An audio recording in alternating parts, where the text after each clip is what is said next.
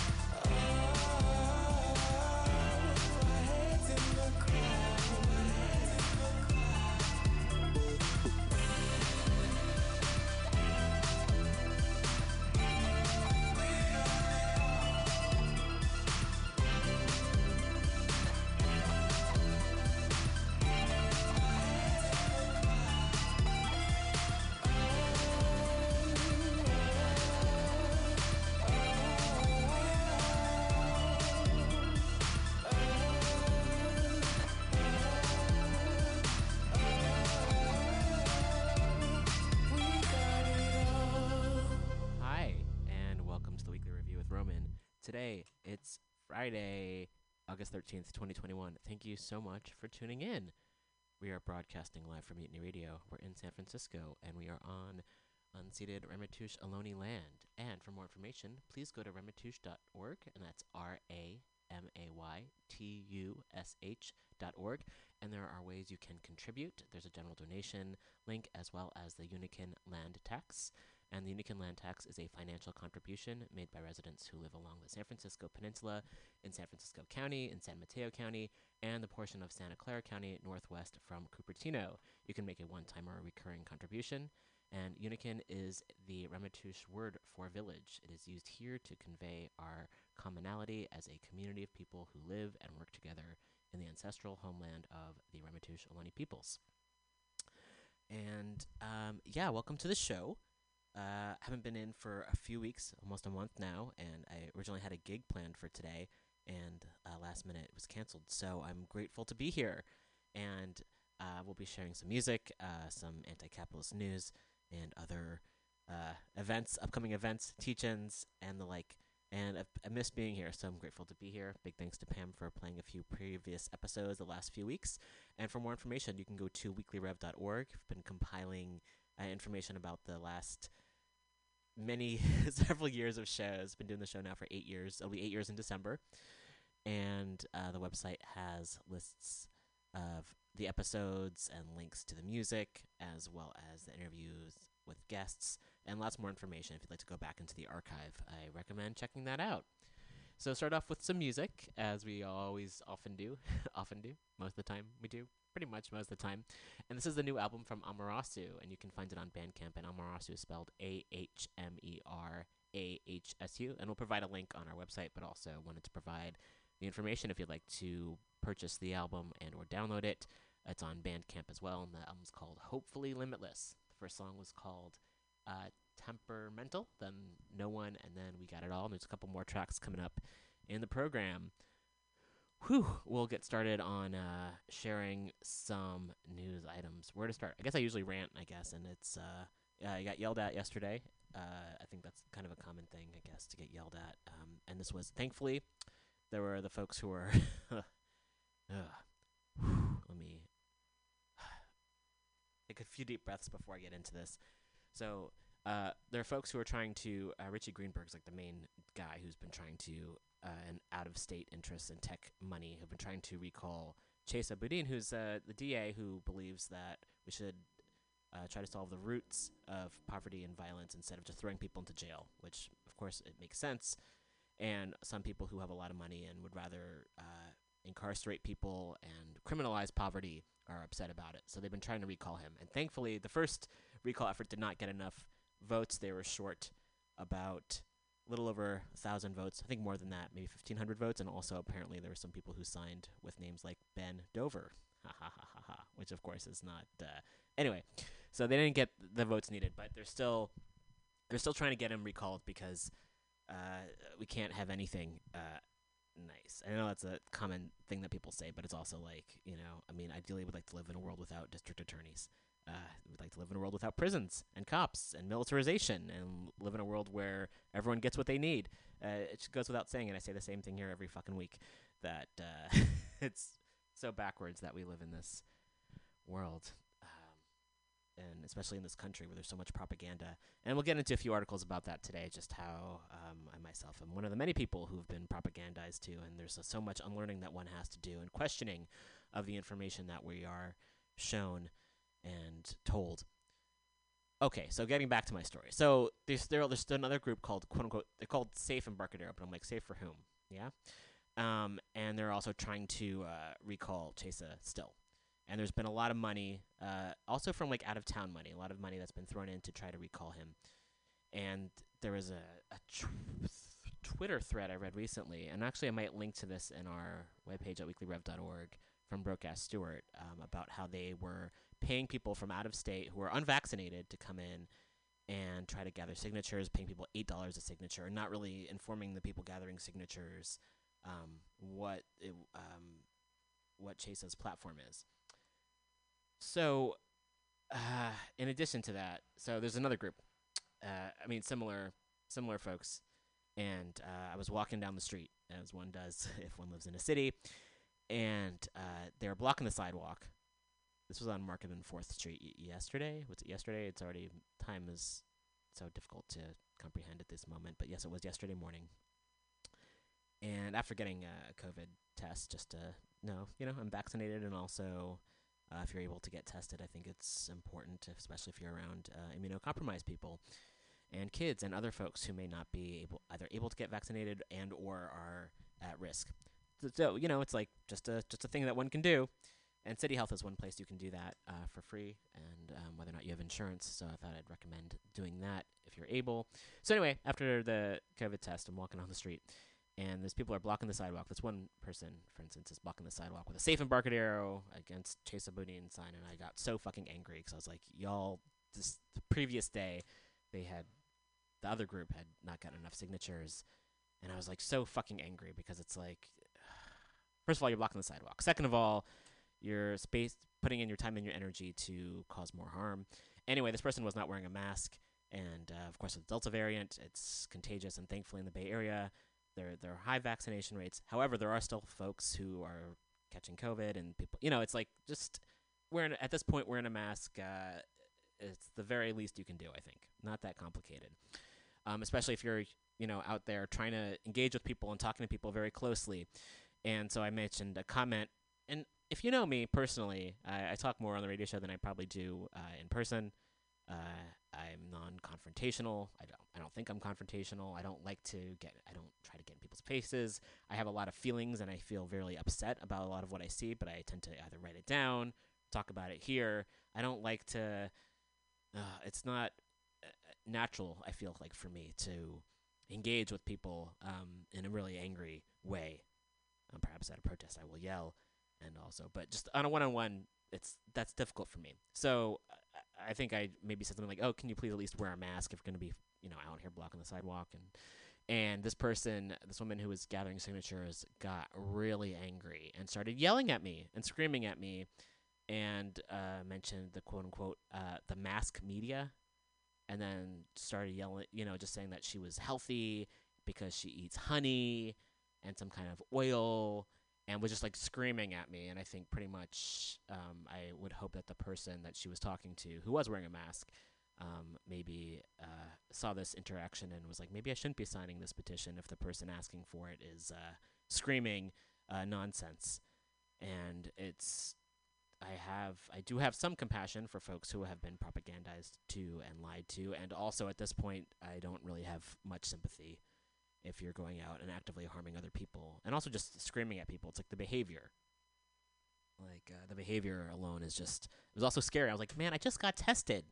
Now I'm gonna, and it was outdoors. So, still, uh, just wanted to share that with uh, the folks who are trying to do the recall. Uh, just one time I've heard recently is wackadoos.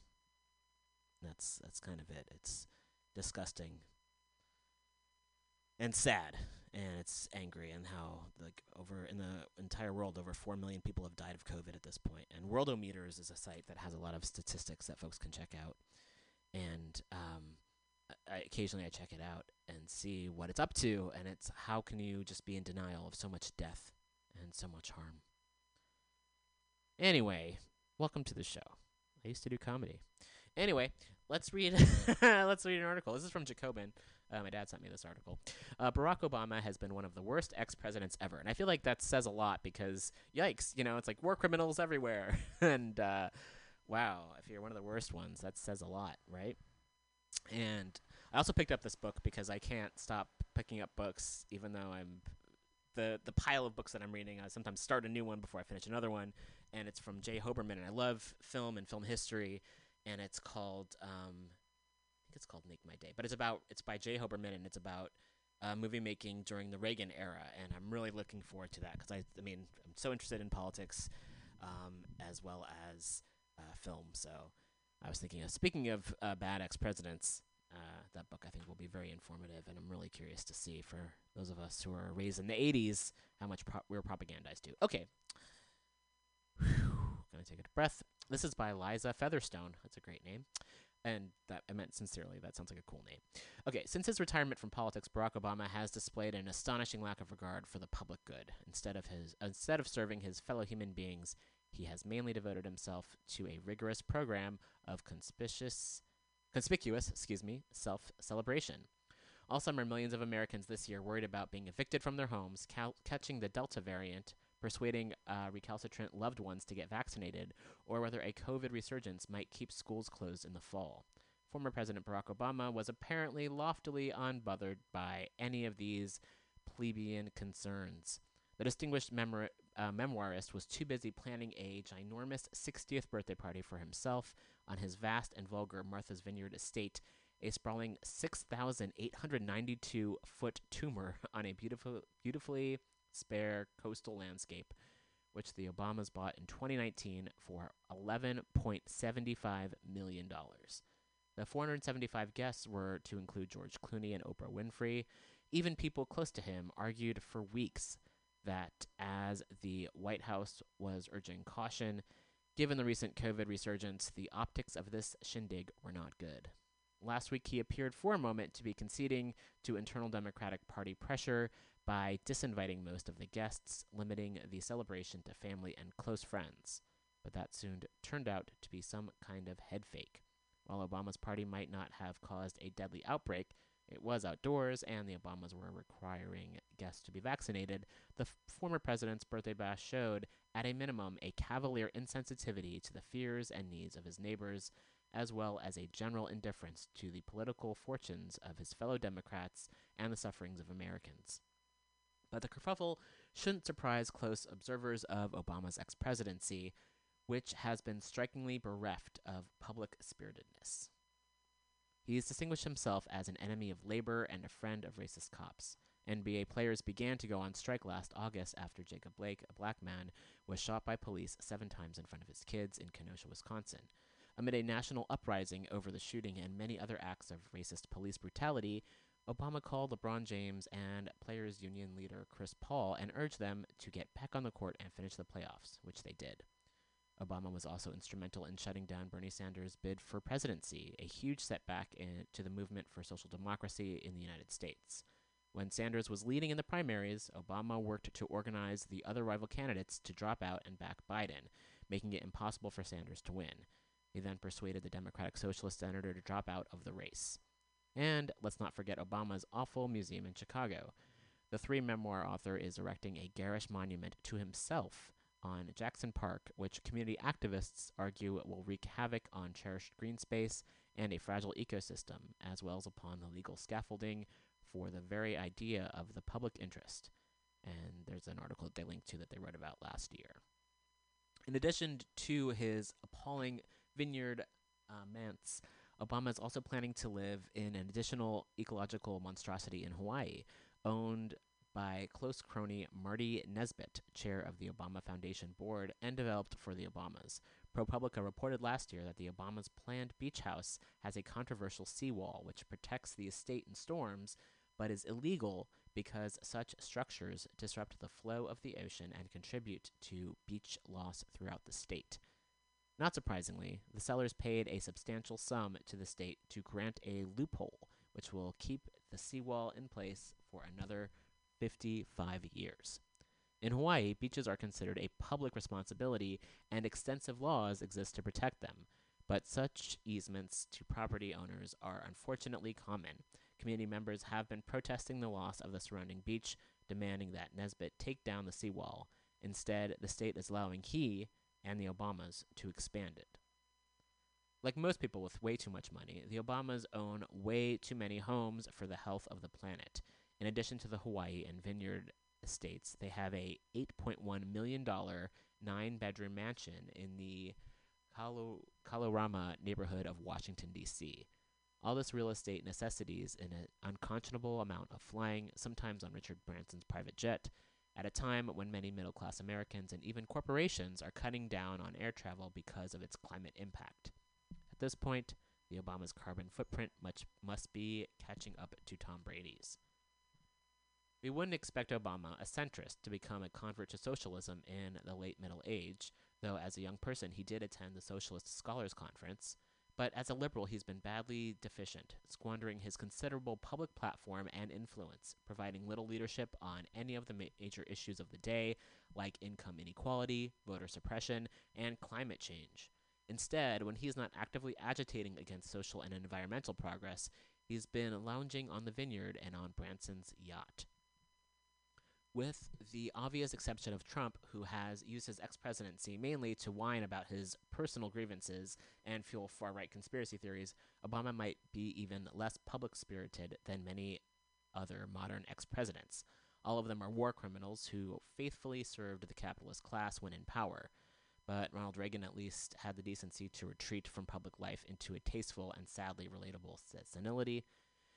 Jimmy Carter built houses for poor people and defended democracy in Venezuela. George H.W. Bush declined to serve on corporate boards and engage in humanitarian activities, raising funds for victims of Hurricane Katrina and the 2004 Indian Ocean tsunami. Uh, granted, Bill Clinton's business and foundation dealings in Haiti were a travesty, uh, and he has, like Obama, amassed. Thank you uh, amassed an indecent amount of wealth since leaving office, but he has also, more than Obama, spent time on humanitarian causes like disaster relief. Clinton also did work uh, hard on his wife's effort to defeat Trump in 2016. George W. Bush has kept a tactfully low profile, becoming an amateur painter. And side note, it's hard for me to even just read uh, good things about ex presidents given all the harm they've done, but I understand it in the point of this article. Ex presidents would be nothing without the, the trust the public once placed in them by electing them to the presidency in the first place. After the presidency, all their earning power and cultural influence stems from the fact that people once voted for them. Obama has not only largely opted out of using his high profile to serve the public interest, but he's also chosen to insultingly to flout it. It's long past time to end the cult of hero worship around this narcissistic plutocrat. Wow. All right. And about the author, Liza Featherstone is a columnist for Jacobin, a freelance journalist, and the author of Selling Women Short, the landmark battle for workers' rights at Walmart. Okay, that was a lot of info. I'm going to take a bit of a music break. We're going to play the rest of the album from uh, Hopefully Limitless, two more songs, and then we'll be back with more info. Please do stay tuned.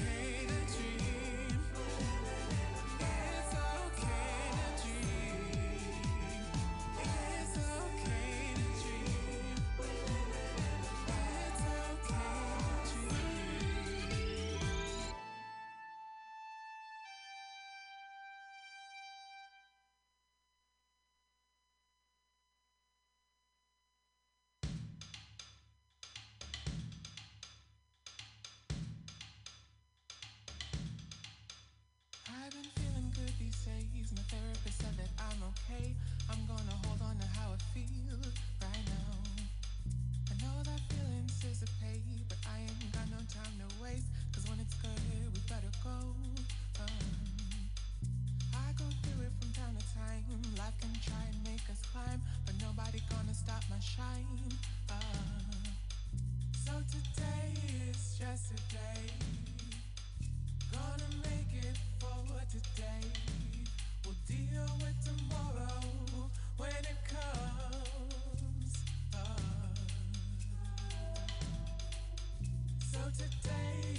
yesterday. Gonna make it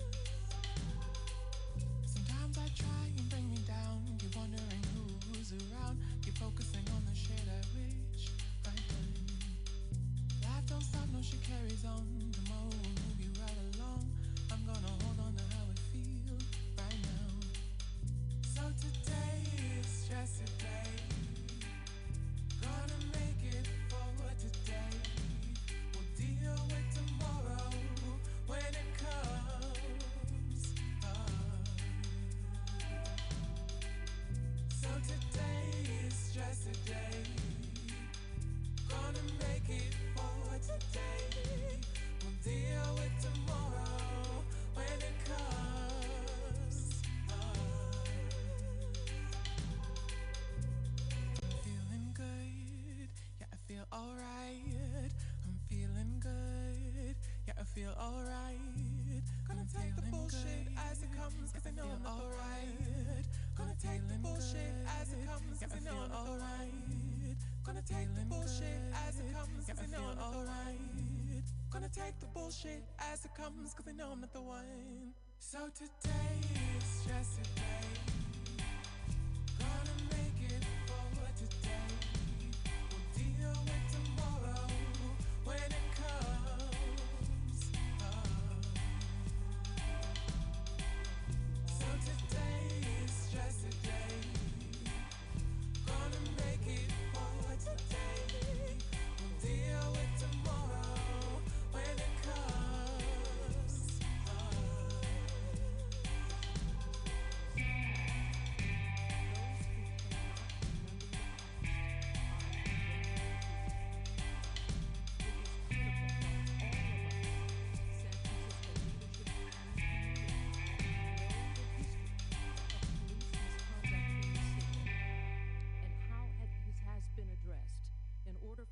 to move forward. For 79 years, from 1937 to the present, the San Francisco Police Department has been involved in several major instances of misconduct and racial discrimination, all of which have been well documented. In 1937, the mayor and DA, working together, uncovered police corruption, including payoffs and staged raids. Officers were fired, the entire police commission was forced to resign, and a scathing two million word report was issued. That report was stolen from the city clerk's office and has not been seen since 1937. In 1943, the San Francisco Chronicle ran an expose on police corruption. No officers were disciplined. In 1955, the paper ran a 12 part series on police corruption. No officers were disciplined. In 1965, San Francisco officers arrested a group of civil rights lawyers who refused to allow the police to enter a fundraiser for the gay community. At trial, all charges against those lawyers were dismissed. No officers were disciplined. In 1966, San Francisco officers targeted the transgender community by arresting and mistreating customers at the Camp Town cafeteria. Rioting followed. No officers were disciplined. In 1973, public advocates filed a lawsuit against the city for racial bias in the police department's entrance exams and in the department's promotion policies. That lawsuit resulted in a federal consent decree that was not lifted until 1998, a period of 25 years that included continuing litigation. In 1998, the city of San Francisco pledged that 45% of all new recruits in the police department would be people of color. In 1979, after the manslaughter conviction of Dan White and the ensuing riots, several lawsuits were filed by protesters against the police department for excessive force. No officers were disciplined. In 1984, four officers were fired for paying a prostitute to perform sex acts on an unwilling cadet. In 1988, Dolores Huerta was beaten by police at a peaceful protest that was caught on video and televised widely. The city paid for a, a substantial settlement, and no officers were disciplined. In 1989, an ACT UP protest was interrupted by police beatings and arrests. A class action lawsuit followed, along with suspensions and resignations by officers. The Office of, of Citizens Complaints found that the Deputy Chief Jordan had ordered the sweep and recommended that he be demoted. In 1992, during the Rodney King demonstrations, San Francisco officers made widespread arrests. As well, 2,000 copies of the San Francisco Bay Times that ran an unflattering story about the department were stolen and found at a police station. That led to the firing of Chief Hongisto, and an officer who was involved in the theft of the papers became the POA president. In 1995, San Francisco officers raided a New Year's Eve AIDS benefit. The police commission found four officers used excessive force. None were fired. Also, at that time, Aaron Williams, a black man, died in police custody. An officer was deemed to have been involved in the death, for which he was not fired, but suspended for 90 days. In 2002 and 2003, in 2002, three off duty officers, one of whom was the son of the then assistant chief, assaulted two civilians who refused to give them their fajitas. Dubbed Fajita Gate, the grand jury indicted the entire leadership of the police department for covering up that incident. However, all of the charges were dropped. A civil jury awarded damages to the victims of the beating. In 2005, there was Videogate. An officer at the Bayview station posted a video that parodied racist, sexist, and homophobic subjects. The result was that over a dozen officers were disciplined. The officer who made the video resigned. He was not fired. And two other officers were suspended, each for 360 days. 2006 to 2007, the San Francisco Chronicle ran a three month long series on the department's use of force. Then Chief Fong dismissed the report and no changes were implemented. In 2009, the attorney for the police department's internal affairs division brought a case against the then deputy chief for failure to follow the department's policies on how to deal with allegations of domestic violence. As a result, the police commission de- demoted him to captain.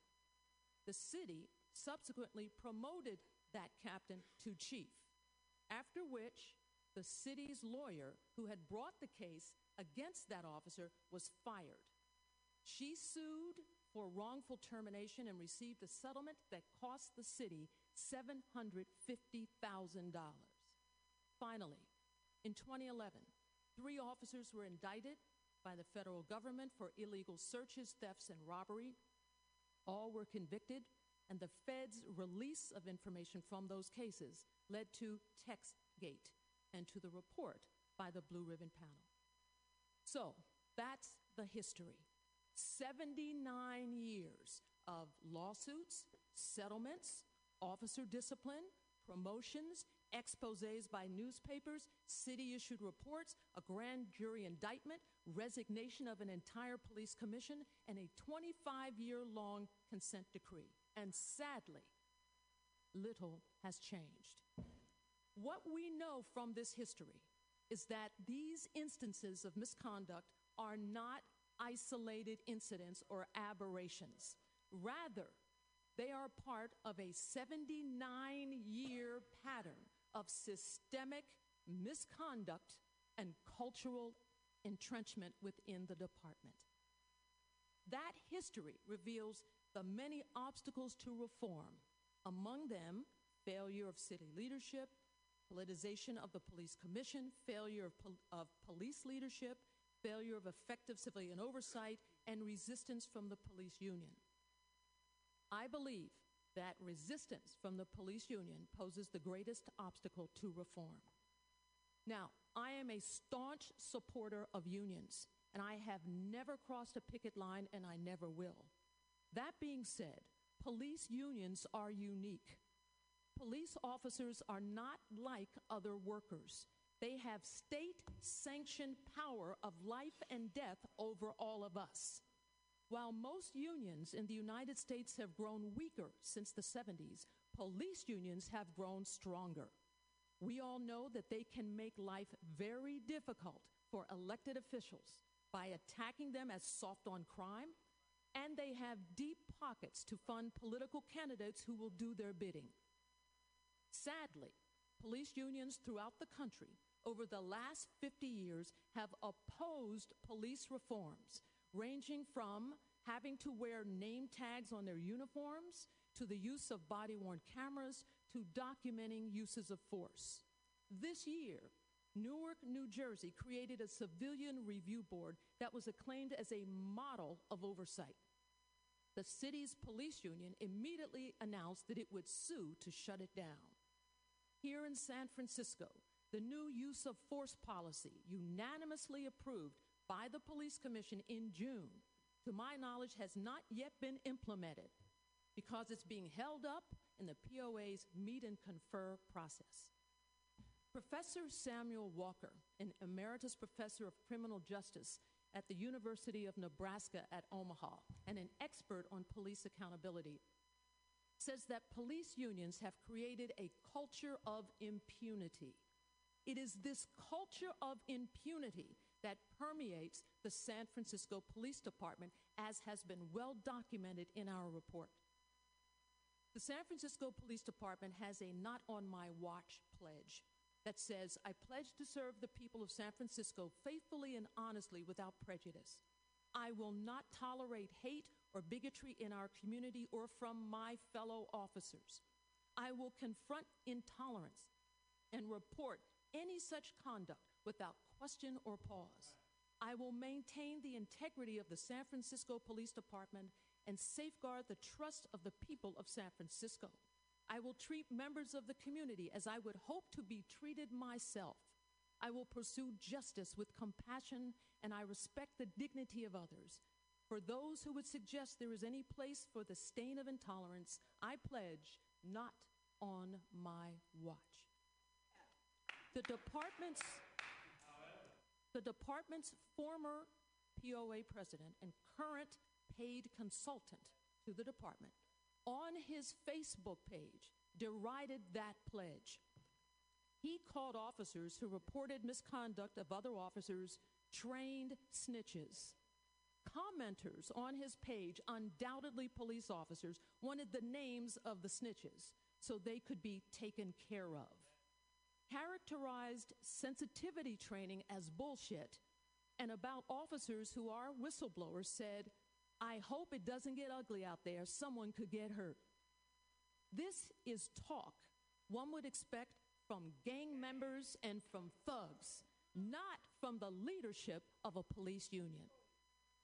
I believe that the great majority of police officers in San Francisco that belong to the POA are not like those who made those comments. So it is my hope that the good people in the department, the officers who see reform as a positive for the department, will find their voices and will join together to bring new leadership to the POA. It is also my hope that you, the city leadership, will find your voices and display the political will to stand up to intimidation, that you will say no to those who oppose the meaningful and doable reforms we have recommended and that the community supports. I implore you to put aside your political differences and stand united in moving forward to implement these recommendations. Do it because the lives of the people of San Francisco are at stake. Let us not be condemned to repeat the past. The time is ripe to do right. Thank you.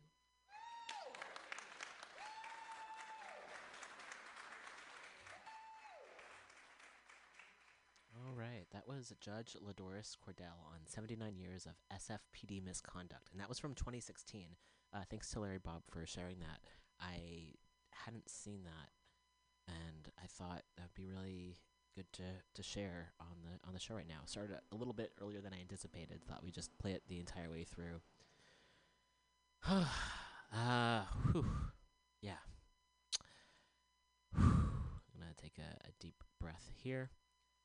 And coming up next, because there is stuff that's next, I thought I would uh, share a few um, upcoming events that are happening. Um, one is Queer Visions, which is happening now at the Haight Street Art Center, and um, this weekend is the last weekend for it. So the Haight Street Art Center is proud to present Queer Visions, an exhibition that brings together LGBTQ plus artists and institutions to explore the roles of nightlife in the creation of queer community in San Francisco, as well as the importance of chosen families and genealogies in the shaping of individual queer identities. Anchored by a display of pinbacks from the Stud Archive, the exhibition will look at iconic taverns and gathering places in San Francisco that have provided haven and joy for the LGBTQ community since the 1960s, as well as work by young queer artists considering the role of their queer families and role models in their sense of self. And uh, Queer Visions begins with a display of posters by Todd Trexler, a gay artist who, in the early 1970s, made a series of posters for the Palace Theater, advertising performances by groups including the Cockettes and Divine. Pinbacks from the Stud Archive are displayed alongside historic photographs and artifacts, offering up a portrait of queer life and nightlife in San Francisco from the 1970s to the 1990s.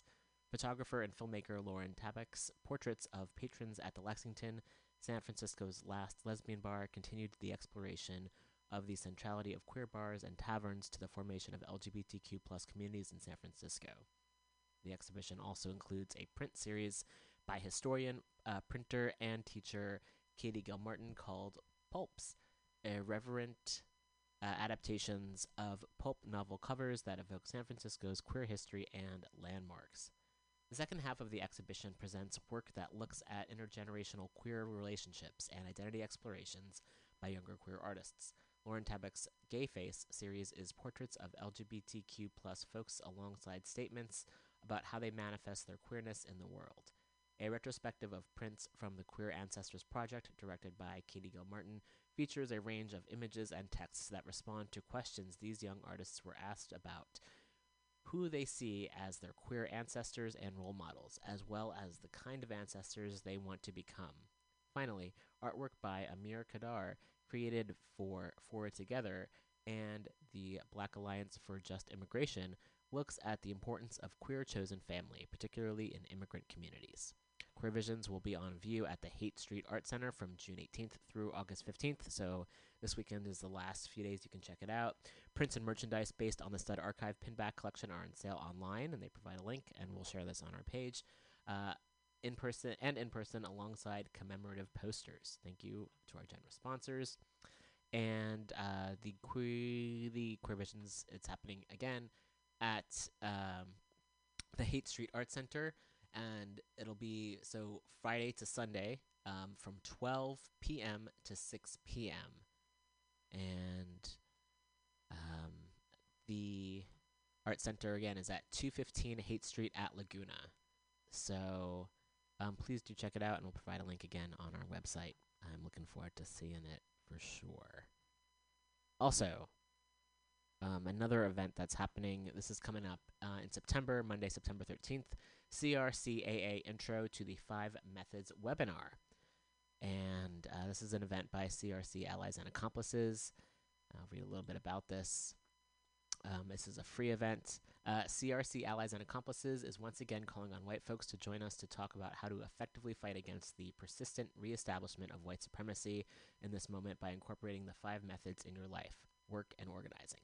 We know that white supremacy is the status quo, and that if we do not actively combat it, white supremacy will persistently reestablish itself, no matter where we are. CRC has taught us that to effectively combat white supremacy, white people must divest of white power and weaponize white privilege and they have provided us with five methods by which to do just this. Join us for this interactive webinar to learn about these methods. And um, for access info, this is a uh, this is a two hour virtual webinar with no breaks. Closed captioning through Google Slides will be provided. Audio descriptions of speakers and of images will be offered throughout the presentation. All CRCAA spaces are sober spaces, so please arrive sober and stay sober during the event. This is an accessibility and a security issue for CRCAA. So there's an invite that is on Facebook, and um, let me see if there's also on another link here uh, where you can register online. So I'll provide the link on our page, weeklyrev.org. So look for that. That should be up by the end of the day. You can also find it on Facebook if you look for CRCAA Intro to the Five Methods webinar. And again, oh, I didn't mention the time. It's uh, Monday, September 13th from 6:30 p.m. to 8:30 p.m. Pacific time. Whew. All right. We'll play uh, some music and then uh, I'm gonna play uh, some footage from a teach-in. And this is a song I haven't heard yet called uh, Heather Heyer Fuck Trump. Um, and uh, the title alone, I thought, I haven't listened to it yet, but I thought it would be uh, worth sharing. So, here we go. And it's by Awkward.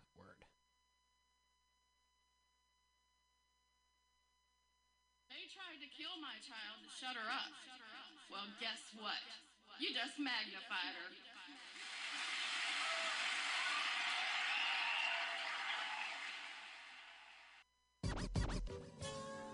It's me. Back. Heather Heyer, rest in power. Nazi punks, fuck off. Not my president.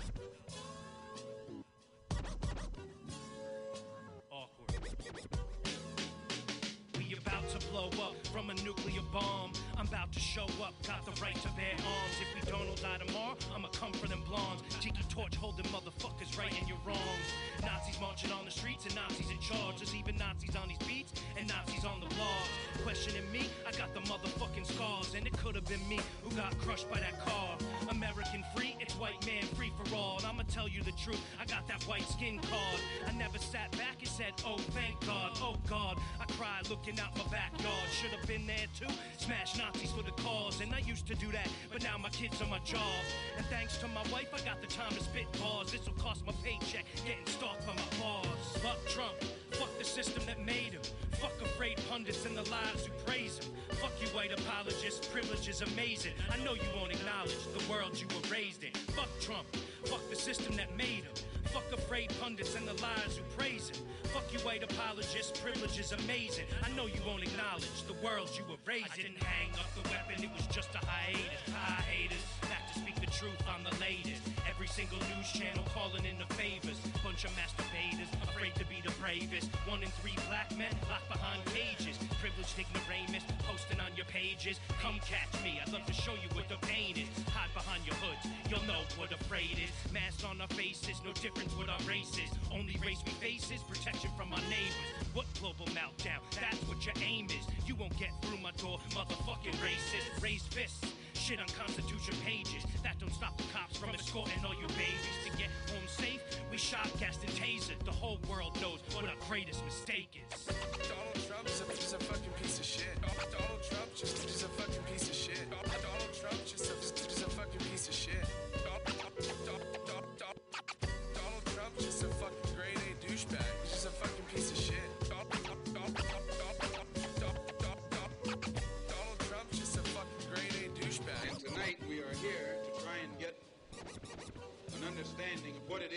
up with.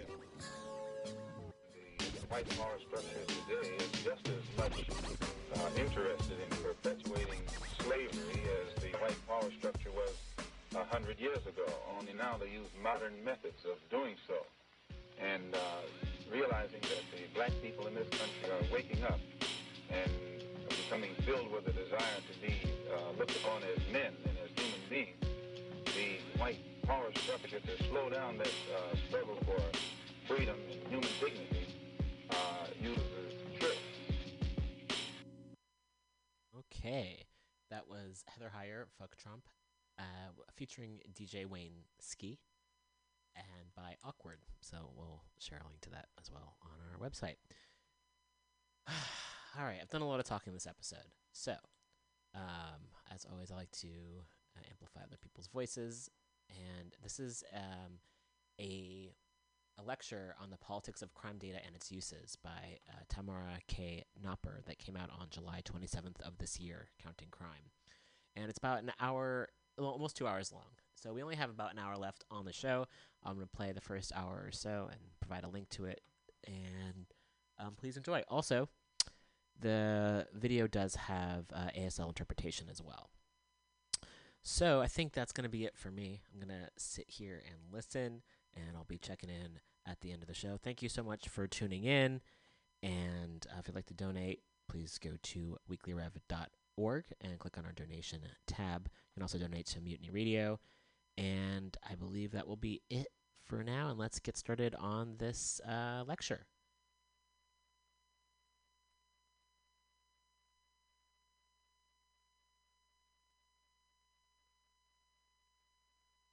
Good evening, everybody. It is so good to be here. My name is Tamara Nopper, and I want to thank you for joining us for this data literacy lecture on counting crime. Uh, I just want to thank our co-sponsors. We were very lucky to have several organizations that offered to co-sponsor. And so tonight, um, Haymarket, of course, Haymarket Books, but also uh, along with that is Interrupting Criminalization, Survived and Punished, Community Resource Hub for Safety and Accountability, 18 Million Rising, Critical Resistance, Civil Rights Corps. Um, and uh, this event is free, um, but donations are being shared with the National Bail Fund Network, who does some really important work. Um, I want to thank in particular Sean Larson from Haymarket Books, as well as Eva Nagao and Mariame Kaba from Interrupting Criminalization um, for the work uh, with planning.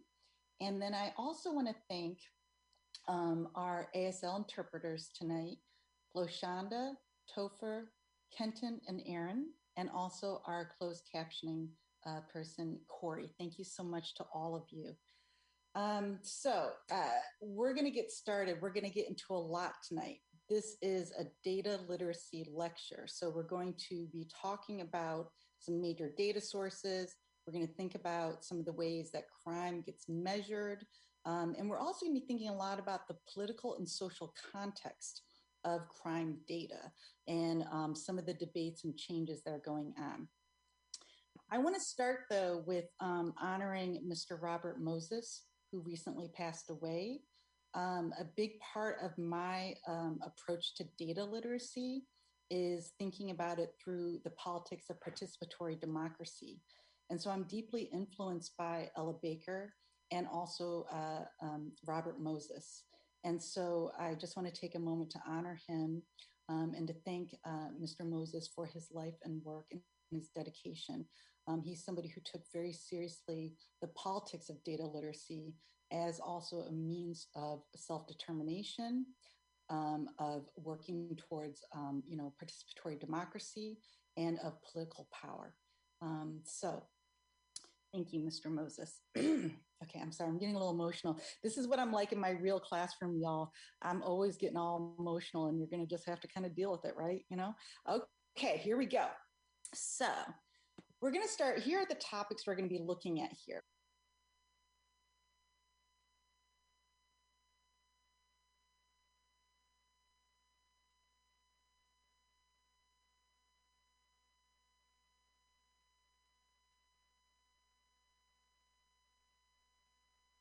and uh, there's just a little bit of a technical delay. And again, we are listening to Counting Crime, a lecture on the politics of crime data uh, by Tamara Nopper. And let's see, I believe it should get started pretty, pretty soon after. And this is on YouTube, and we'll also share a link on our page, weeklyrev.org. And there you can find the music we played on the episode, as well as the articles that were shared and the audio. Uh, from Judge LaDoris Cordella we also played. And you can also find previous episodes as well. Hi, everybody. We're back. Thank you for bearing with us with the technical issues. Um, so here's an outline of what we're going to be looking at tonight. We're going to look at early crime data sources. then two of my favorite scholars, W.E.B. Du Bois and Ida B. Wells Barnett. We're also going to be looking at what are considered the two official national crime data sources um, the Uniform Crime Report and the National Crime Victimization Survey. We're going to look at some of the ways that the reporting happens for the UCR. And we're also going to dig into kind of what does violent crime mean according to these data sources? And what are the specific crimes that get um, kind of measured in that? Then we're going to end with CompStat. Um, throughout, I'm also going to be kind of raising some questions of how um, sometimes abolitionists have challenged crime data uh, narratives in the process. Okay. So this is W.E.B. Du Bois, right? I just thought this was one of the best pictures. I hadn't seen this picture. Um, and so uh, I was trying to figure out what picture would I like. And I thought this was a great one here. Now, this is a quote of his. Um, he says, It is doubtful if any, is extremely doubtful if any satisfactory study of Negro crime and lynching can be made for a generation or more in the present condition of public mind which renders it almost impossible to get at facts and real conditions. Now, Dr. Du Bois was somebody who thought a lot about crime. Um, it was a big focus of a lot of his research. Um, and he also experienced being um, targeted for punishment unfairly um, and disproportionately when he was young. When he was in high school, he got in trouble for stealing some grapes with some other folks, uh, other young people, from a prominent citizen in Great Barrington. And he was threatened with having to go to like reformatory school. And his principal intervened. Um, he did not write a lot about that incident but he did talk about how he felt that he was going to be punished more extremely than he should have been because of the quote unquote prominence of the person who he stole the grapes from he also i mean this du bois i mean he was writing a column for T. Thomas Fortune's New York Globe newspaper at 15 years old, y'all. Okay. So at 15 years old, he was writing this column. He would write like, you know, a paragraph a column. Um, and he wrote a lot about crime. And so early on as a teenager, he was thinking a lot about crime and about specifically racism and punishment, right? And this is a theme that would be part of his career um, especially in terms of his social science research. So, for example, this book here on the left, The Suppression of the African Slave Trade, is based upon his uh, dissertation research at Harvard University. And if you haven't read, um, there's an introduction in this version by Dr. Saidiya Hartman, which is a really lovely introduction. And in this book, he raises questions about crime and about people breaking the law. Specifically, he was interested in these questions about why, right?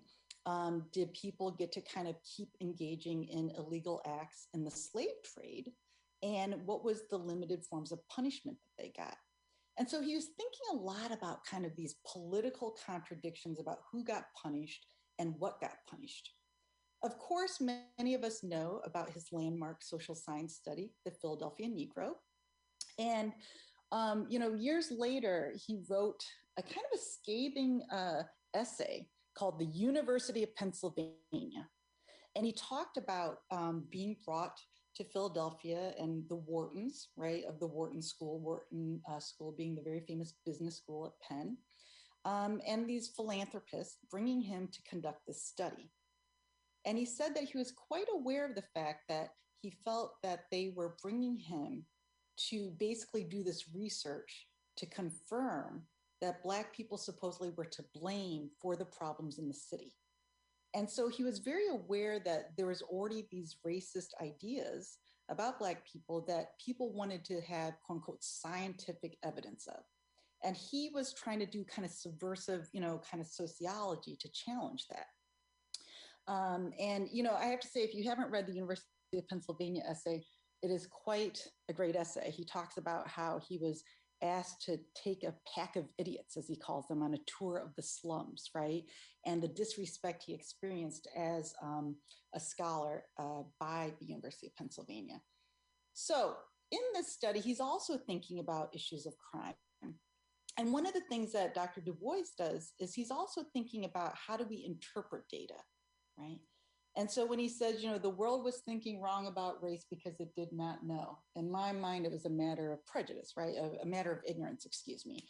And so he was also saying that, you know, um, he was an early challenger to positivism, the idea that ev- the data just kind of tells the truth, right? Um, and he's really actually kind of an early critic of evidence based kind of arguments that we see today, right? He was very big on thinking about interpretation through the lens of politics, history, but also through a certain kind of commitment towards challenging racism, right? Now, there have been some questions about some of his kind of moralizing and some of his, you know, kind of uh, class politics in his analysis. So he was not always above some of kind of, you know, classist interpretations, but he very much was interested in challenging the idea that data itself tells the truth about the world or people. And he was very much interested in the politics of interpretation, um, as well as the politics of data collection. Okay. So this is Du Bois, for example, on what today is known as white collar crime. Now, white collar crime is not an actual crime in terms of um, when you get arrested, you don't get arrested for white collar crime. A sociological heuristic, right? So, this is Dr. Edwin Sutherland, and um, he was the president of the American Sociological Association. Back in the day, the American Sociological Association was called the American Sociological Society but ass would have, you know, it got kind of embarrassing to say that's what the organization was. I'm sorry, that just makes me laugh, y'all. Right? Really, they they create an organization called ass, right? That would have made for a very, very interesting uh, conference, you know, bags and you know merch and stuff. But they changed it to the American Sociological Association because that just, you know, I guess sounds more professional. And Dr. Sutherland was the um, chair, right? Um, uh, the president of the ASA, and he gave this very famous kind of address called White Collar Criminality. It even got attention from major kind of newspapers, which you might be shocked to find out. A lot of times, sociological addresses at you know uh, conferences don't get that attention. And so, in fact, the FBI, right, even references it, right? So they have this web page um, from the FBI called White Collar Crime, and they even talk about Dr. Sutherland's, you know, concept, right? And here they talk about, you know, how they measure, right, what conceptually would be considered white collar crime. So these are laws, right, or, um, you know, crimes that they would investigate as white collar crime, but it's not an actual crime. And part of the reason I'm bringing this up is one, is to kind of draw attention to the fact that Dr. Du Bois was thinking quite early on about this idea of kind of white collar crime, right? But um, and so here he talks about in the Philadelphia Negro that certain crimes are not punished in Philadelphia because the public opinion is lenient, as for instance, embezzlement, forgery, and certain sorts of stealing. On the other hand, a commercial community is apt to punish with severity petty thieving, breaches of the peace, and personal assault or burglary. So here you see Dr. Du Bois, one kind of, you know, um, thinking about which crimes are tended to be more policed. He's also thinking about some of the class politics, right? Um, and so Dr. Sutherland, you know, later kind of more formalizes this thinking. And one of the things that Dr. Sutherland was trying to do was he was saying, um, uh, and he said, social scientists who study crime tend to focus on crimes among poor and working class people, but not so much among business people. And so he associated white collar crime with business people, right? Um, and but this is something that it also raises an important point about data literacy around crime, right? Today, you'll see, for example, people sometimes use the phrase white collar crime, but this is kind of an analytical framework. It's both kind of a sociological concept, it's both kind of a political critique, right? Talking about who gets, um, you know, uh, punished or not but it's not necessarily what is somebody is um, arrested for, right? Um, even though the FBI uses the phrase itself. It's also, you know, what you get arrested for and what ends up kind of being categorized as data can also be different things. And so this is also a bigger conversation about data literacy, right? The difference between what you get arrested for, how that gets measured legally, right? And in terms of the criminal justice system and prosecution or punishment, how we as people who collect data, right, might think about it.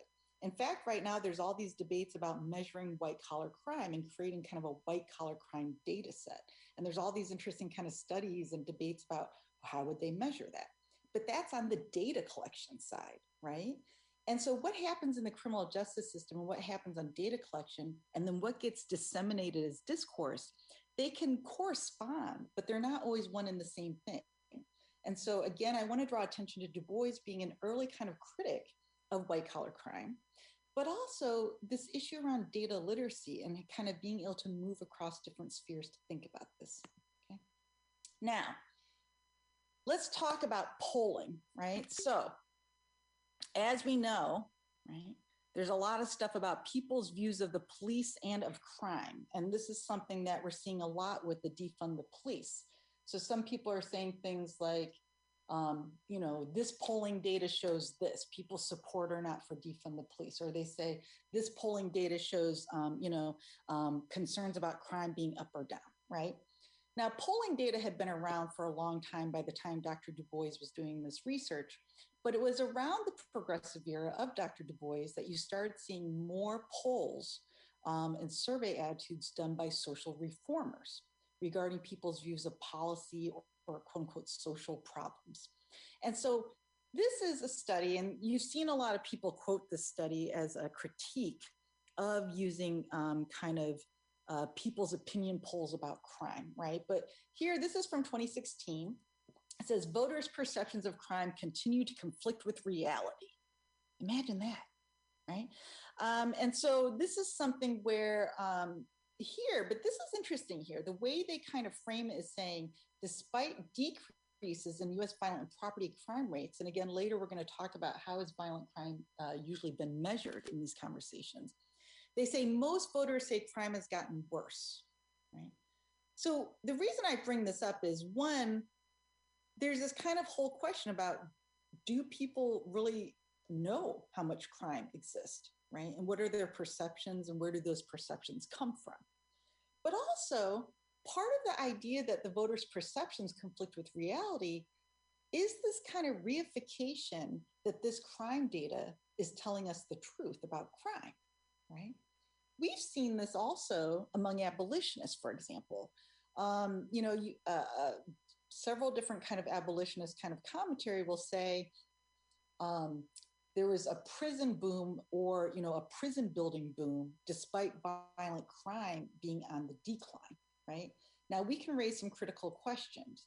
Should people's political kind of um, campaigns ever be based upon kind of does crime go up or down, right? Should our condemnation of prison building or policing or anything be connected to that? But what you see here is even in these kind of critiques of crime data, right, and about people's perceptions, there's still this idea that the crime data is telling us the truth. Okay. Now, Dr. Du Bois, um, he conducts one of the first formal investigations of African Americans' views of the criminal justice system in 1904. And this is as um, he's the leadership of Atlanta University. Now, real quickly, I just want to give a shout out to Dr. Earl Wright II. Um, Dr. Earl Wright is a sociologist. He is at Rhodes College now. And he's been doing a lot of scholarship on Dr. Du Bois and the Atlanta School of Sociology for at least two decades. And he's been doing a lot of work to really show that the Atlanta School was the first US school of sociology, not the Chicago School. And also, he does a lot of really important work, I just want to point out, challenging kind of the charismatic scholar image of Du Bois, right? Um, he shows a lot of other scholars um, and grad students and students and community members who contributed to the Atlanta School of Sociology. Okay, so Dr. Du Bois, um, he conducts this crime poll, and this uh, a lot of the um, information I'm going to give, and I'm going to show you the study is from Dr. Shaun L. Gabbidon. I hope I'm pronouncing Dr. Gabbidon's name correctly. And so a lot of this information comes from him, and this comes from a study of his and I'm going to show you some of the tables um, or some of the information from the study. And so Dr. Du Bois is thinking about you know, people's perceptions of crime and where are they getting kind of the perceptions of if crime is up or down. He's also doing some early studies about people's perspectives of the police. What do they think the function of the police is? And how do they think people get treated? Now, what I thought was fascinating is he does studies. He got permission from the Atlanta public school system to interview 1,500 Black students. I mean, these are pretty young people, ages nine, right, to ask their views about the police. You don't see that a lot in kind of polling data today. But he got permission and he interviewed them. And he also interviewed Black people ages 13 to 21. And he also got, you know, perspectives from city officials, police chiefs, and private citizens, right? So let me show you. Okay. Um, so this is, you know, please wait while the document is being prepared. We're not going to wait, y'all. We can't wait. This information is so interesting. All right, here we go. So this is the article, An Early American Crime Poll by Dr. W.E.B. Du Bois. Um, and here, right, for example, you know, what is the purpose of the law, right? What are the purpose of the courts? Purpose of the police, arresting people versus protecting them. This is some interesting numbers here, right? Now you had a lot of people didn't give any response, right? But you know, they say the purpose of the police is to arrest them. That outnumbers protecting them. Um, treatment by the police, usually kind to them, unkind to them. You see, there's a significant number that says unkind to them. I thought this was some interesting data too, right? Um, now, here, older African Americans means ages 13 to 21 for Dr. Du Bois and the Atlanta School uh, scholars. Have police ever helped or protected you, right? That's some interesting stuff here, right? Okay. Um, opinion of those sent to the chain gang, bad and unfortunate. So questions about punishment, right? Um, you know, punishment made them worse. These are some interesting questions that Du Bois even kind of posed in the polls. Okay. So now let's go back to presentation here. Um, here we go. Now, Ida B. Wells Barnett, right? Now, Ida B. Wells Barnett thought a lot about crime, and um, both in terms of um, policing and punishment through uh, lynching and racial violence by both uh, the police and the courts, but also from white vigilantes. Um, and so she talks here, she says, the reason our race furnishes so large a share of the convicts is that the judges, juries, and other officials of the courts are white men who share these prejudices. They also make the laws. It is wholly in their power to extend clemency to white criminals and meet severe punishment to Black criminals for the same or lesser crimes. And so early on, she was somebody who was very critical of the way that crime data, and we're going to look at, for example, why 1893, right? Why 1890 is kind of significant in this conversation when we talk about some of the prison census data. But she talks about basically um, you know the way people are interpreting the data right? And what they're you know willing to kind of have sympathy for for white people who are in the criminal justice system or prisons but not for black people right? And so again both dr ida um, dr du bois and uh, mrs wells barnett is they're thinking a lot about the issue of interpretation of data.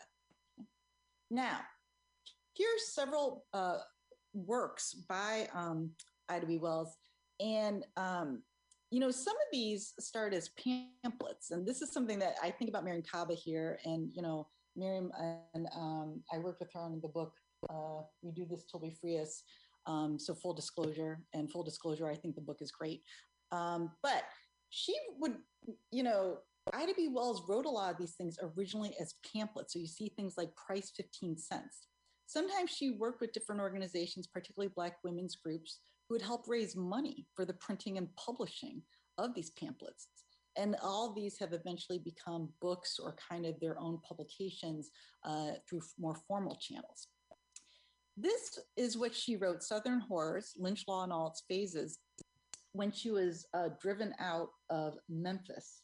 She was actually not in Memphis at the time, thank goodness, but she was um, a writer, editor, and part owner of the Memphis Free Speech. In fact, when they were asking her if she'd come on as editor, she said, No, you got to make me a part owner. I mean, she was just so awesome, wasn't she? So, one of the things that she did was she wrote very critically about lynching. She herself originally um, didn't always question the assumptions about um, Black criminality um, that went into explaining lynching, meaning people would say, well, Black people did certain things and they were punished unfairly. And that was actually a widespread kind of argument um, the idea that they were just punished excessively. Frederick Douglass, um, uh, who was a great comrade of hers, she also worked closely with um, Jane Addams, right, of the Hull House. At certain points, they believed that Black people were kind of just doing certain activities, but that they were being punished too harshly with lynching. Um, Ida B. Wells was really somebody who pushed critically to even think about was the crime even happening to the degree that people thought it was? And she actually changed Frederick Douglass's view. He credited her with um, getting her him to think more critically about his beliefs about um, Black behavior. And so she basically was challenging the assumption that um, it was being argued that Black men were being lynched because they're raping white women. She was not opposed, and this is a very important point here. She was not opposed to the assumption that interracial rape could exist, right? She understood that sexual violence could exist. She was not opposed to assuming that could happen. But what she did was she documented and she went through a lot of lynching data and she went through newspaper articles. She also got a lot, a lot of people trusted her. A lot of Black people wrote her letters and told her stuff in confidence about what they had witnessed or seen with lynchings. Um, and so she did basically a multi method study and she showed um, that there were several, you know, a lot of these cases where Black men were being accused of raping white women, that they were actually um, consensual interracial relationships, but that a lot of white women would claim that they were not. Um, either under the threat of duress from other white people or because they didn't want to be basically um, excommunicated from whiteness, right? Um, and so she was someone who just had such a sophisticated worldview. Um, she did not fetishize interracial relationships, but she understood that the social control around them was part of how people, um, you know, created false claims about Black men, right? So this was considered very incendiary when she said that um, these that many of these relationships are actually consensual and that white women are not being forced into these relationships. And so they basically came and burned down her, they destroyed her office. Um, they basically kind of put a price on her head. And she wrote um, in exile. And that was actually the name that she wrote under was exiled for a while, right? She basically wrote this to kind of tell the truth about, you know, to talk about what happened to her paper. And she did not come back down to the South for almost three decades. It wasn't until she um, hold on a second here. It wasn't until this happened, right? So this is a case of um, Black people in Arkansas who were sharecroppers that were just trying to start a union. And um, uh, a lot of white people didn't like that, and they came and um, started a confrontation with them and physically attacked them, killed and um, assaulted a lot of Black people. And several black men were put on trial um, and very you know quickly given i mean literally like within so many minutes um, were given the death sentence right? Uh, in terms of um, being declared guilty and given the death sentence. So ida b. Wells comes back to the south in you know later in her life like almost 30 years later and takes uh, the story down of these men and she writes the arkansas race riot right and you can actually find copies of all of this stuff um, online uh, uh, without having to pay for it, right? Um, so one of the things is is that she, um, hold on a second here. She writes this, and one of the things she says is she says, um, "What was their crime?" She goes, "They basically wanted to start a union. It was called a crime." And so she was thinking quite critically about how is crime measured and why is that um, Black people's attempts at freedom, at, you know, kind of, you know, dignity, um, or just being able to kind of live freely, right, um, being um, uh, punished, right, um, through lynching, or in this case, through the death penalty, right? Now, the quote that you saw from um, uh, 1893 comes from this publication, right? And this was a series of pamphlets, right? And you can find this online here that she wrote with uh, people like Frederick Douglass, I. Garland Penn, and this man, Ferdinand Barnett, who would eventually become her husband, right? I just want to say real quick about Ferdinand Barnett, right? Um, uh, he was known for writing really lovely love letters, according to their daughter, Alfreda um, Barnett Duster. So before people were sliding in DMs, he was known for writing her letters while she was out doing her political work. And um, also, when they got married, I just have to say this he would do a lot of the cooking, and he would often cook two meats. Two meats, y'all. Now, I know I sound like an Arby's commercial, but two meats, okay? Now, this is a pamphlet that they wrote and, you know, here you have, you know, Ida B. Wells sent an address of three cents, right, for postage. And it was a pamphlet. This is really early on thinking critically about the convict lease system and class legislation and so forth. I recommend, you know, I've taught some of these uh, documents in uh, my class classes for thinking about kind of early carceral studies uh, scholarship, right? Um, and so Ida B. Wells, the quote that you uh, read of hers comes from um, uh, uh, this pamphlet right? And they're basically trying to challenge, you know, all the ways that Black people are being criminalized, right? So this is a red record. And um, this is, if you look here, it says, you know, tabulated statistics and alleged causes of lynchings in the United States. And this comes out in the mid 1890s, right? And, you know, Ida Wells could throw shade, right? Um, she was known for writing in her diary about, you know, uh, petty kind of views about, you know, other women she didn't think were so cute that were getting attention, right? I mean, can anyone relate to this? Okay, you know, uh, Ida B. Wells being petty, right? Um, and she, you know, would do some of that, you know, throwing shade in her titles. Look at this title here: "Respectfully submit to the 19th century civilization and the quote land of the free and the home of the brave." Right now, this is. Um, uh, I just want to point out this quote comes from Dr. Naomi Murakawa, right? So this is um, uh, Dr. Murakawa here. Many people who uh, are um, study prisons and crime are aware of her scholarship. She is also the editor of the abolition um, paper series for Haymarket. Um, and here, she has this really great article this article just recently came out. It's actually a chapter. Okay, use of our, I guess I'll accept the cookies, y'all. Okay, I'm going to accept cookies. Here we go. Now, this is a chapter that recently came out. I highly recommend this chapter. I think it's a great chapter. Um, it would be great for teaching in classes and for you know reading in study groups and stuff, right? About uh, Ida B. Wells and racial criminalization. It comes from this uh, fairly newly published book, African American Political Thought. And she's basically looking at kind of how Ida B. Wells dealt with crime data, right? And um, this is a quote from her. She says, In a red record, Wells confronted lynching as part of the machinery of Black criminalization. She recognized that lynching is, quote, justified with numbers about alleged Black criminality, statistics laden with racist ideology. A red record was therefore methodologically self reflexive.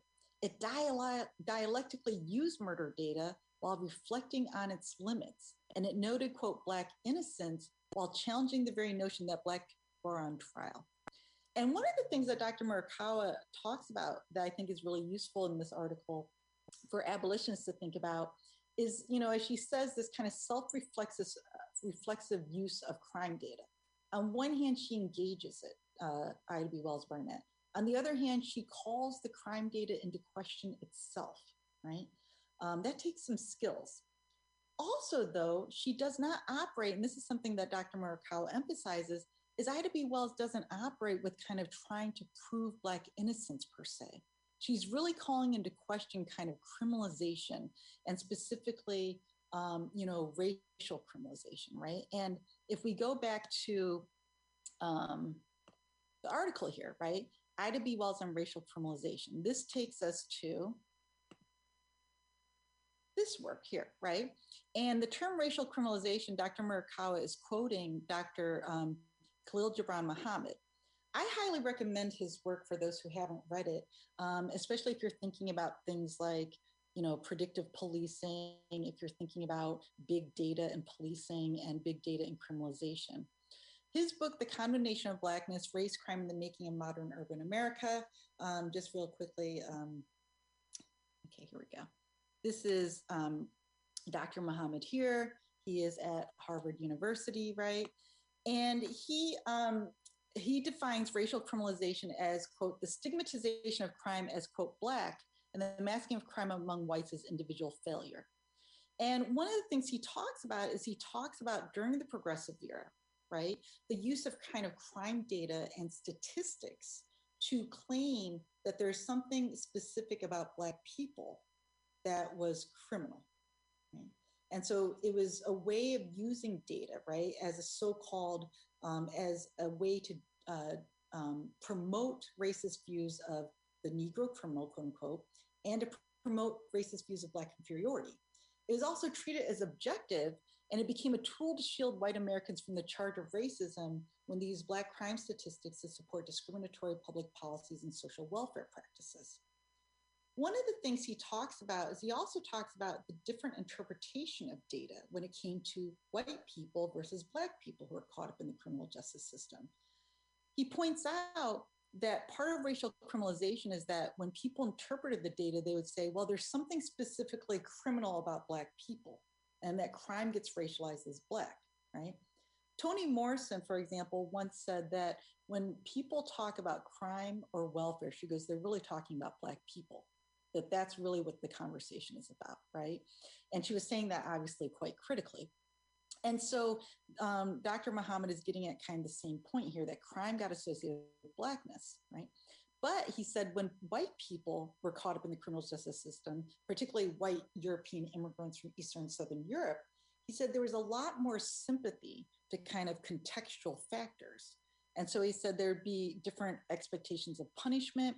But he also said this idea that we should invest in certain communities to prevent crime was something that was afforded the so called white criminal. But with Black criminals, it was harsh punishment, right? And so today, when we're thinking about, you know, the calls for defund the police and about, you know, um, who should we be investing in, right? Um, or about, you know, uh, you know, decriminalization and so forth, right? Now, obviously, we want to decriminalize for everybody, right? But you know, what are the racial politics of who's seen as deserving of decriminalization or who's seen as deserving of kind of social investments and who's not, right? And Dr. Muhammad is showing that there's a long history of this. Also, what Dr. Muhammad is showing that also Ida B. Wells and um, uh, Dr. Du Bois were getting at was that there's a long history of social science being involved in the criminal justice system, but also in racial criminalization through data collection, through interpretation, through kind of the idea that the statistics around crime and race tell us something supposedly about people, but also that this was used to kind of racially justify maintaining oppressive systems after, right, um, the end of the Civil War and during the emancipate post-emancipation period, right? Okay, so now we're going to talk about some of the early national crime data sources here.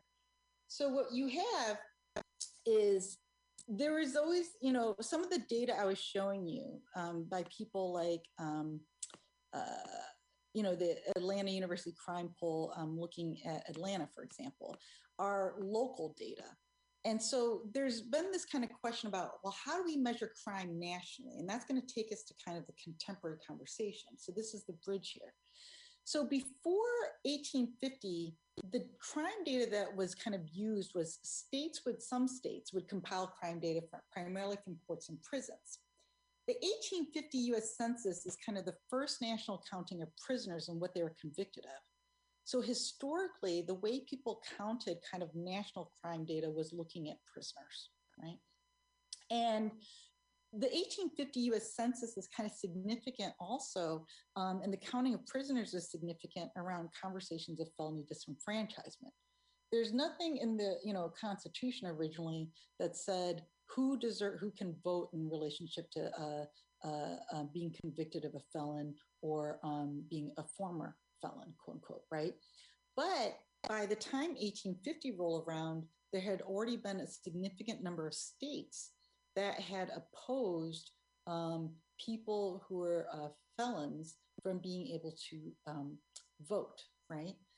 What also happens in 1850 is there's also a lot of questions about race, um, you know, about because this is on the buildup to the end of slavery and the buildup to the Civil War, legally slavery, slavery, and the buildup to the Civil War. And so they're also counting, this is um, racebox.org. This is a data visualization from Josh Begley. And if you don't know, Josh Begley does some really amazing, amazing data visualization. What he does is he shows from the first kind of US Census how race has changed, right? Since then. 1850 was the introduction of the term mulatto. And the reason I bring this up is that this is not disconnected from kind of the counting of prisoners and so forth, right? There was this whole kind of conversation about the fitness of certain races for freedom, right? Especially, you know, this question about um, uh, are quote unquote mulattoes or mixed race Black people, are they, um, you know, uh, are they going to be different as a people um, compared to enslaved Africans, right? And so there's all these kind of things that are going on with the 1850 census that are about kind of the future of the country um, in the face of an impending civil war and as kind of um, the debate about slavery versus freedom in states um, gets more and more kind of, you know, um, uh, rises to a, a, certain kind of uh, uh, level. So the 1880 US Census, this is the first nationwide collection of police data, which includes reports of, quote, crimes known to the police, right? Um, and so for homicide, burglary, and arson. And this is a census where the race of prisoners was used to support racist arguments about Black criminality, right? This connects to also the 1890 census. So if we think back to Ida B. Wells, right? Um, and this quote here saying, you know, why do Black people furnish such a large share of the convicts, right? And she's saying, think about, you know, how um, anti Black racism informs all the structure of the criminal justice system, right? But also the different punishment that Black people get, even if they do the same activity as a white person, right? She's responding in a lot of ways to the conversation that was emerging um, because of this type of data. And so people were starting to say, well, we have the census data and it shows, you know, these disparities in terms of uh, Black people being overrepresented in prison. And they were using this once again to, you know, justify racist views of racial criminalization, right? Now, so as Dr. Muhammad says, prison statistics for the first time become the basis of a national discussion about Blacks as a distinct and dangerous criminal population. Okay. So this takes us to we're now going to look at what are considered the two major national crime data sets today, right? So this was the early national crime data sets. One of the things that happened here, right, and the concerns that were raised about the prisoner counts and about the census data is this question about uniformity. They said, okay, so people might report this, but um, you know, is crime measured the same? right? Are our statutes the same, um, you know, in different states? And so this question about uniformity, so hence the name Uniform Crime Report, right? This is one of the major um, uh, national crime data sets today, okay? So this is the FBI's website, the Uniform Crime Report, right? And um, here's, you know, its website, okay. So there are a couple different players who become uh, the, the major proponents of kind of a uniform crime report. One is the International Association of the Chiefs of Police. Here they are here, right? Here's their website. Shaping the future of the police profession, right? They do all this kind of um, policy, research, kind of advocacy work, and so forth. Okay. And the way the story goes is it's kind of a like if you look at kind of histories of the Uniform Crime Report, a lot of them will mention the International Association of the Chiefs of Police. We're going to get to how that leaves out all these social reformers, social scientists in a moment. But basically, there was this concern that the police were being judged unfairly because of crime wave discourse. So today, as we know, there's these concerns that journalists are engaging in propaganda, that journalists who are talking about crime wave discourse are basically helping kind of, um, you know, um, they're trying to uh, um, discredit, you know, um, defund the police and they're trying to help the police, right? But part of kind of the idea of crime wave discourse is sometimes the police have been concerned that it looks like they're not quote unquote doing their job. And we want to bookmark that because part of the debate about crime data and how it's collected, but also how we interpret it, is this question about what we think the job of the police is, right? And the way that, um, you know, this question about, you know, what does crime data tell us about um, what the police officers' jobs are, but also do we think they're quote unquote doing their job? Okay, so we want to bookmark that for later. Now, what happens is in 1927 at a meeting, they say before energy is expended to improve police procedure, it will first be necessary to collect reliable statistical data. And they establish the Committee on Uniform Crime Records, right? So part of it is they're saying we're getting judged unfairly as police by journalists and by the media and people and politicians are saying there's a crime wave and we're not being, you know, and that we're not doing our jobs, right? And that we should maybe kind of try to be better police officers, right? But they're saying before we do that, we need to kind of collect data. Okay. Now, one of the things is is that as i said if you look at a lot of kind of sources they'll say well the international association of chiefs of police were kind of the main you know um, proponents of this Dr. Lawrence Rosen, who's a sociologist, has written quite a lot about the UCR, and I've assigned um, some of his chapters in my classes. And he says, by only focusing on the IACP, we miss the role of social scientists, social reformers, and philanthropists, who also played a role in kind of pushing for, uh, and doing a lot of the labor that eventually became the Uniform Crime Report this is the point also that Dr. Muhammad is making, right? When he's saying that, you know, the kind of, you know, development of crime statistics um, took a whole bunch of social reformers, right? And people who'd be considered quote unquote progressives were involved. So the American Statistical Association, some of them were pushing, members of it were part of what was called the moral statistics movement. And that was very big in England, or in Europe, excuse me, not just England, um, in Europe and it was basically um, you know where they wanted a lot of data about um, crime about kind of poverty about you know um, social class and about people's so-called behaviors okay and so some of the people who are involved with this asa were um, also pushing for kind of better crime data okay and so Dr. Rosen points out that America's very first step toward a national crime data system was a direct outgrowth of this movement right? Um, and so then the Rockefeller, one of the um, uh, um, areas of the Rockefeller Foundation, but also the Social Science Research Council were involved in kind of funding and um, helping kind of bring about um, uh, what would eventually become uh, the origins of kind of a uniform crime reporting system. Okay, so here we go. Let's talk about some of the origins of the Uniform Crime Reporting System here.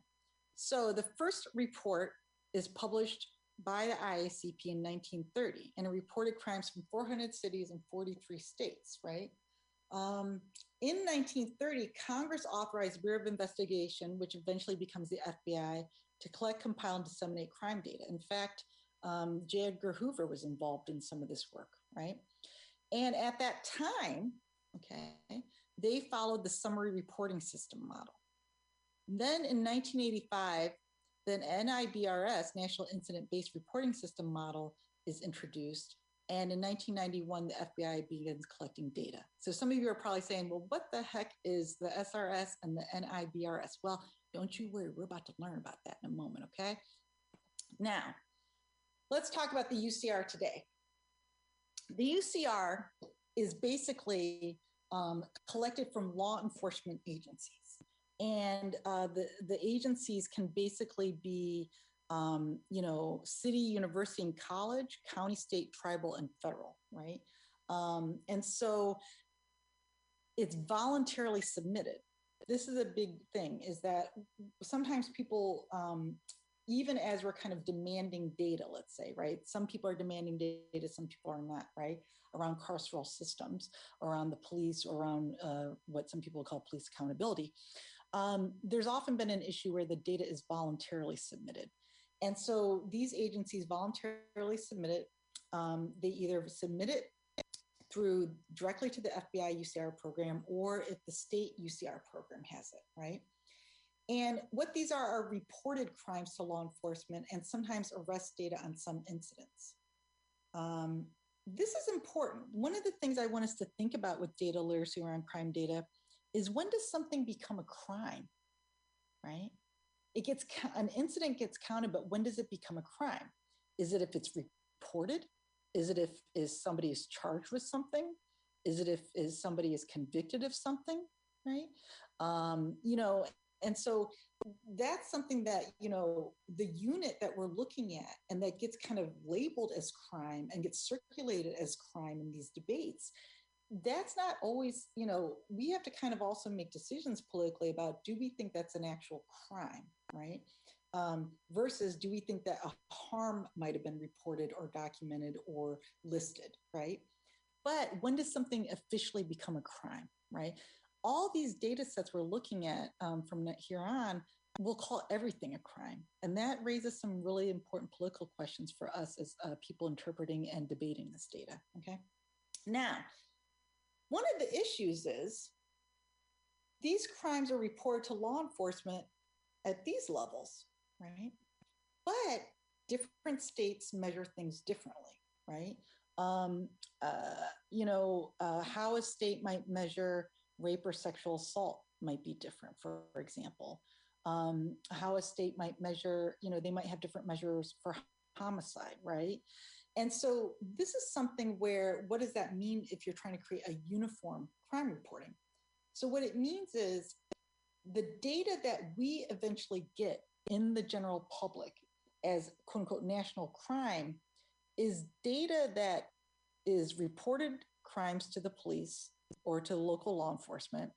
Then those local law enforcement agencies who are submitting the data have to do it according to a manual that the FBI gives. So there's all this kind of training and manual guidelines about how to kind of, um, you know, uh, categorize these incidents that get reported to these local um, law enforcement or these law enforcement agencies for kind of uniform purposes, right? And so again, we have to think about this as part of data literacy, right? Like how are people, what are these statutes and how is crime measured at, at this level? And then how is it getting classified, right? According to a manual, right? But also how is it getting input, right? So let's talk about this here. Here, right? In 2019, so one of the things that's happening is 2019 is the last uh, uh, major report that was published on um, crime data. They're still kind of putting the other report. And based on data received from 80% of law enforcement agencies in the country, this is 2019. What we're seeing talked about right now, when people are, you know, I'm sure you saw a lot of opinion pieces and, and tweet threads about kind of, you know, um, uh, murder is up right? But other crimes are down or other quote unquote violent crimes or violent crime is up, right? In these ways it's getting kind of put into conversation about defund the police or abolition, or is this because, you know, of what's, you know, all these hypotheses that are being made, right? That data, a lot of what people are talking about right now is violent crime being up or certain violent crimes being up, is based upon this quarterly report. Okay. So basically, what the UCR does is they provide an annual report, but they started providing quarterly reports like a couple of years ago. And part of it is, and this is something we want to bookmark for when we get to CompStat, right? Part of it is, you know, data sources compete with each other. Let's be real, right? Data entrepreneurialism is real. Trying to show data rele- relevancy is real. And one of the major critiques of these national crime data sets have been that we're not getting kind of up to date crime information, or we're not seeing kind of, you know, uh, current things. We're seeing things like a year later or so forth, right? So I can't say for certain. I certainly was not in the room when they said, why are we going to do kind of a quarterly report, right? But this, you know, th- there is this idea of like, we want to give you kind of the public, quote unquote, more up to date data here. Okay. So in June 2021, this was when the quarterly report data came out. And it was after this quarterly report data that you started seeing kind of a lot of these opinion pieces, right? This was based on data received from only 44% of law enforcement agencies in the country. Okay. So let's talk about, we're going to go to this data source in a moment. In 2017, the Crime Data Explorer is launched. This is now the major source of how the public will be able to access the Uniform Crime Report data, right? So they're kind of doing away with these major reports and all this stuff. They're going to be kind of launching this. So let's go to this here. I'm going to close out some tabs here, right? Let me close out these tabs. Too many tabs, too many tabs. Okay. Now, um, here we go, here we go. All right. Now, okay, so this is the Crime Data Explorer. And what was interesting is when you look at some of these pieces where people are saying, you know, crime is up and so forth, and they're citing their source, they just kind of put a link to this page, which I thought was kind of funny. It was like, okay, right? So let's go here. As you can see, the most recent kind of data for national is 2019 at the kind of you know level here right so this is where i got that information about kind of the 80% right this is the quarterly uniform crime report. This is where i got that data to talk about 44% now this is what's a little confusing and the reason i want to say this is a little confusing is they say the court they say the quarterly uniform crime report data for the nation are derived from the summary reporting system and the national incident based reporting system. The reason why this is confusing is i'm not totally sure if this quarterly data is based upon this and the reason i say that is this as of january 1st 2021 fbi will only start collecting data through this they have phased out the SRS system. And we're going to talk about why that's significant in a moment, right? Um, and, and don't you worry, we're going to talk about what is SRS versus NIBRS, okay? But they have phased out this. In fact, let's talk about it right now, y'all, okay? So let's talk about this. The SRS system versus NIBRS, NBIRS. Historically, uniform crime reporting data included both, right? But this is important. The SRS follows the hierarchy rule. What does that mean? It means, right, that basically the police, when they're inputting this data, right, so when the police were doing this, right, and they're inputting the data from their, you know, collection, and they're inputting it according to the FBI manual, they're supposed to use the hierarchy rule. And so basically, they're supposed to say, okay, in one situation, you might have had several crimes, right? But what would we see as kind of the most severe crime? And that's the one we're going to kind of put down, right? Well, murder is often going to be considered the most severe crime, right? And so it kind of tilts towards, SRS kind of tilts towards kind of severe crimes or what we might call violent crimes often getting kind of more attention in terms of input. Okay. And um, this is something that, uh, you know, so let's talk about how violent crime has been measured. Okay. So, violent crime historically in the UCR, when you're hearing violent crime data, um, you want to kind of, you know, it sounds kind of obvious, but you want to say, how is it measured? All right. And in the UCR, violent crime, you know, let me see if I can make this a little bit. I'm going to zoom in. Oops, oop, I'm zooming out, y'all. Okay, here we go. I'm zooming in. Oop, there. sorry. You know what? This is a fun game. It's called zoom in, zoom out, zoom in, zoom out. Here we go. Okay, now, okay, now, here, the way that they, you know, um, so they talk about the hierarchy rule, right? So they measure murder um, not as homicide in all the ranges of how homicide could be measured. They measure it as murder and non-negligent manslaughter, right? So when you're getting um, murder reported as violent crime in the UCR, this is how they're measuring it. That, that might be very different. Um, and one of the things that we want to think about is people use the hom- word homicide interchangeably. In fact, if you go to the Bureau of Justice Statistics and you look at some reports where they're kind of summarizing UCR data, they use the term homicide, right? And that can be confusing because homicide could mean something different at the level of kind of statutes or how a state does it, right? And we might think it means this, this, and this or whatever, but they're using it sometimes as, you know, they're saying murder is murder, non negligent manslaughter, rape, robbery, and aggravated assault. Now, one of the things that we want to keep in mind about UCR data as well is that you have both the level of, you know, how does the data get input to meet this manual guidelines? But also within the UCR manual guidelines, there's a lot of kind of issues regarding how do they measure something like rape, right? There's what is known as the legacy definition of rape. And the legacy definition of rape was basically rape of a female.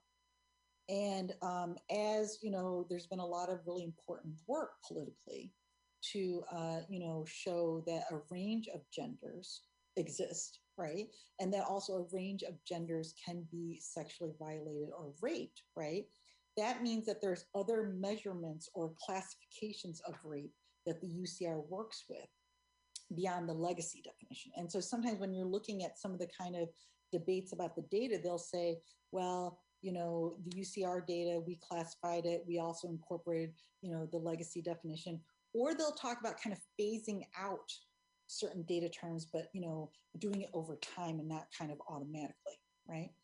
So um, these are the kind of four major violent crimes that they tend to kind of focus on, right? As well as arson. So I want to show you, this is the data. If you were to go to, we go back